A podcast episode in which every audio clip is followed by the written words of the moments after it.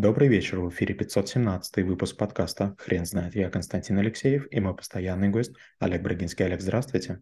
Константин, добрый вечер. Хрен знает, что такое организация труда, но мы попробуем разобраться. Олег, расскажите, пожалуйста, разве это навык? Да, вы не поверите, его даже учат в вузах. Мы учили в Киевском политехе этот предмет, и он назывался НОТ – научная организация труда. Это процесс совершенствования работы людей на основе передовых достижений науки и опыта. Обычно это а, улучшение а, условий работы, совершенствование механизмов, повышение эргономичности. И целью является то, чтобы люди меньше уставали, меньше совершали ошибок, была меньше эм, травматичность и инвалидизация, то есть как бы лишение а, возможности выполнять некие виды работ. Олег, скажите, а этот навык применим только для каких-то производств? Вы знаете, вот э, когда я учился в ВУЗе, я и в школе тоже, я постоянно думал, что какие-то есть предметы полезные, какие-то не очень. Константин, я каюсь перед всеми своими учителями. Вот все, что я игнорировал, мне потом пришлось выучить. Потому что когда вы работаете с заводами, фабриками, фермами, какими-то а, агломерациями, вдруг оказывается, что вы чего-то не знаете. И нот мне тысячу раз пригодился. У нас был очень мягкий преподавателя, кажется, был зачет, и поэтому как бы я это все не освоил, у меня конспектов не осталось, но потом я нашел его книгу, прочел и подумал, какой же умный был мужик. Знаете, вот есть такая интересная штука. Итак, какие задачи решает обычно нот? Первое – это совершенствование форм разделения труда. То есть есть конвейерный подход, при котором чем меньше операций выполняет человек, чем они стабильнее, тем выше его мастерство. И поэтому, с одной стороны, мы можем иметь людей, которые делают все хорошо, с другой стороны, роботов, которые могут давать осечки. Поэтому необходимо там, допустим, по дням, да, или там по каким-то периодам работу распределять. Второе – это улучшение организации рабочих мест. А опять же, когда я стал работать в Германии, я вдруг увидел, какие там крутые ножницы. Не симметричные, а удобные под палец, да, а, там какие карандаши, какие стулья, какие полочки в, столе, какие урны, какие телефоны. Я рассматривал предметы, как будто я был инопланетянином. Все было на голову выше моих ожиданий. В Союзе было такое все очень симметричное, гладкое, скользкое, твердое, непонятное и неприятное. А в Германии все было такое какое-то разумное, приятно пахнущее и так далее. Следующее – это рационализация методов труда. Если люди будут делать свою работу без надзора, без э, руководства, без методологии, э, у нас будут разбросы шатания. Как чистить картошку, как нарезать э, ананас, как разделывать тушу, как, э, допустим, замораживать тунца, как фумигировать, не знаю, мандарины. Для всего есть определенные методики. И ученые потратили много усилий для того, чтобы найти лучшие способы. Например, Макдональдс якобы когда-то потратила миллион долларов, это очень давно, то есть были безумные деньги большие тогда, для того, чтобы найти способ наиболее а, а, аккуратной нарезки картошки и обжарки, чтобы она была золотистая, хрустящая и всем нравилось ее есть. Следующее – это оптимизация нормирования труда. Дело в том, что вот иногда, особенно предприниматели, не зная основ нот, они начинают руководить большим количеством людей и разрываются на сотню маленьких хомячков. Но есть нормирование людей, нормирование операций, есть нормирование рабочего дня, есть нормирование усталости, многих других вещей. И последнее – это подготовка людей, которые будут у вас делегатами, заместителями э, или там кадровый резерв процессоров. Если вы не будете совершенствовать людей, то переводя э, сотрудника с одной работы на другую, высока вероятность того, что вы не сможете э, его использовать. Знаете, есть такая фраза, одно из следствий закона Мерфи, что любой индивид в любой иерархии рано или поздно достигает уровня своей некомпетентности. Почему? Потому что его руководитель не занимался с ним, в том числе научной организацией труда. Олег, если бы вас сейчас пригласили а, какое-либо предприятие, большое или, может быть, среднее, и попросили сделать а, ту самую организацию а, труда, с чего бы вы начали? Ну, наверное, я начал бы с трудов Деминга, с трудом Тейлора и так далее. Есть э, такая книга очень известная, которая была написана, кажется, в 1911 году, называется «Принципы научного менеджмента», если не ошибаюсь. И вот там было рассказано о том, как надо, чтобы люди работали. Сколько у них там должно быть скручиваний, сколько сгибаний, на какой высоте находятся разные поверхности. И получается, просто пойдя по предприятию, вы можете буквально там в течение, не знаю, там одного дня существенно работу облегчить. Вы переставите стулья, столы, вы измените расположение положение каких-нибудь органов управления, вы повысите или понизите какие-то горизонтальные поверхности, и люди вдруг скажут, да, мне стало легче работать.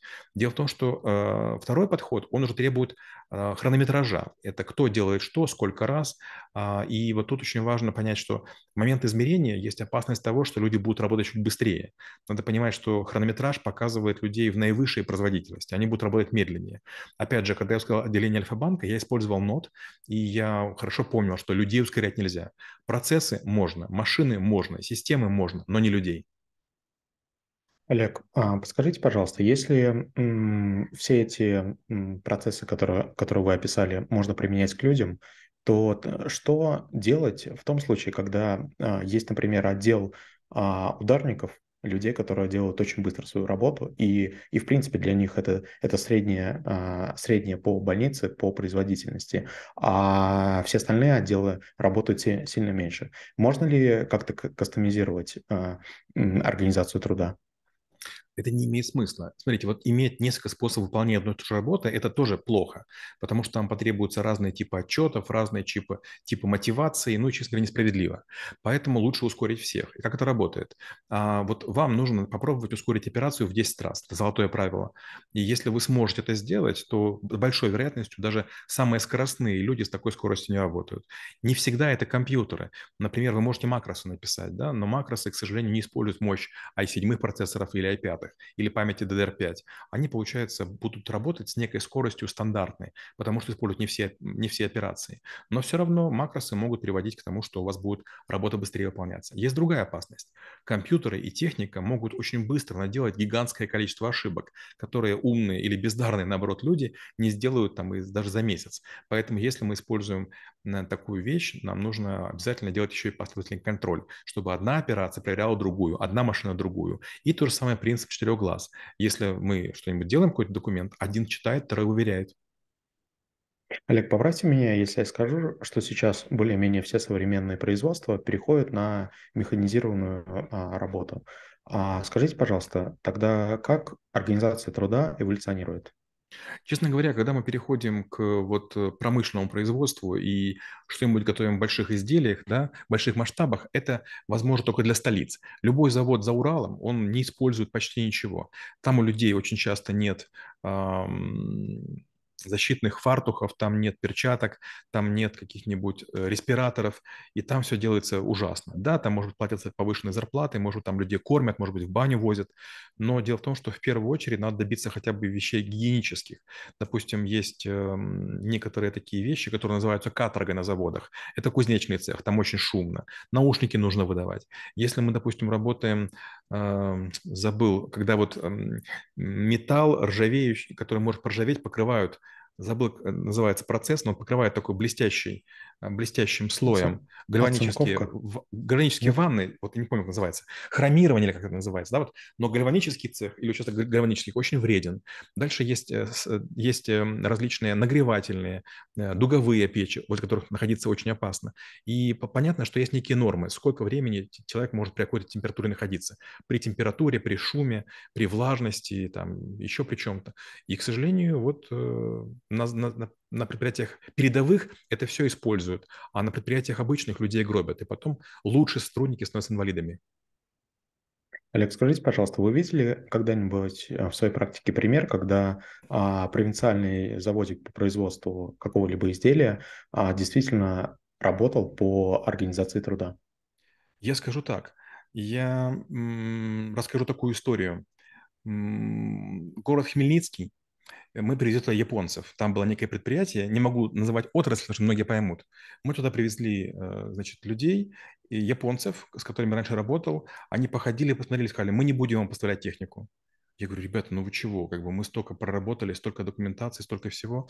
А они говорят, «А, у вас рабочие курят недалеко от станков. Мы с вами работать не будем. То есть для японцев это такое нарушение показалось серьезное, при котором мы сказали, что если у вас такая организация труда, то вам ничего не поможет. Хотя мы пытались сделать а, раскраску территории, мы пытались много-много всего вокруг сделать вот по там 6 сигмам, по кайдзену, по лину. То есть мы много пустили глаза для того, чтобы получить некую передовую линию. Но нам сказали, нет, с таким, с таким подходом вы не получите наше оборудование. Олег, скажите, пожалуйста, а улучшая организацию труда, можно ли а, бесконечно ее делать и достигнуть каких-то невероятных успехов? Или все-таки здесь процесс конечен? А, два примера расскажу. Значит, я занимался кредитным конвейером в Украине, в Альфа-банке, и мы начинали с того, что у нас работали сотни людей, и они работали в две смены. А потом мы довели до того, что вместо тысяч людей работало 13 человек, и скорость кредитного решения была одна шестая часть секунды. Можно ли сделать быстрее? Теоретически, да. Вопрос, зачем? Одна шестая часть секунды – это настолько быстро, что невероятно. То есть наши конкуренты делали 72 часа и 48, а мы делали одну шестую часть секунды. Наоборот, даже мне коллеги сказали, Олег, давай замедлим решение по ипотеке, по авто, чтобы оно было не моментальным, а хотя бы час, чтобы люди пострадали, помучились и ценили его. Другой пример. Мы ускорили отделение Альфа-банка в Москве, и мы придумали 400 а, всяких фишек. И какие из них сработали, не сильно понятно, но мы внедряли, внедряли, внедряли, а потом вдруг э, мы поняли, что вот дальнейшие усилия уже не приводят к тому, что есть какие-то ощутимые результаты. Месяцев за 9 мы добились того, что а, как будто бы мы построили еще дополнительных 29 отделений. То есть это мощь, да, то есть как бы мы уменьшили отток, мы увеличили а, пропускную способность, снизили время ожидания, но потом мы еще два месяца делали, делали, делали, и вот эффект был уже незначительный. Мы сказали, ну, наверное, хватит, как бы мы исчерпали такие низковисящие фрукты. Олег, вы не могли бы, пожалуйста, рассказать, есть ли у вас презентация по навыку и как вы обучаете учеников школы траблшутера? Если честно, у нас есть заметка, да, у нас, по-моему, четыре слайда таких тезисов, по которым, наверное, я могу прочесть, ну, плюс-минус пять лекций. И мы дважды ставили расписание этот навык, но его ни разу не выбирают. С одной стороны, я понимаю, почему, кажется очень странно, да, кому это надо, а с другой стороны, мне очень грустно, потому что если трэблшутеры, которых мы учим, будут учить только коммерческие навыки, то, во-первых, мы потеряем наследие э, советских ученых, да, а во-вторых, с большой вероятностью мы потеряем вот эти бесценные знания, которые были накоплены. Мы скоро будем переходить на английский язык примерно через 498 дней. И когда мы будем читать на английском, я более чем уверен, что в первую очередь китайцы, во вторую очередь немцы, японцы будут нам ходить на эти лекции, потому что они понимают, что это такое. Олег, спасибо. Теперь на вопрос, что такое организация труда, будет трудно ответить. Хрен знает.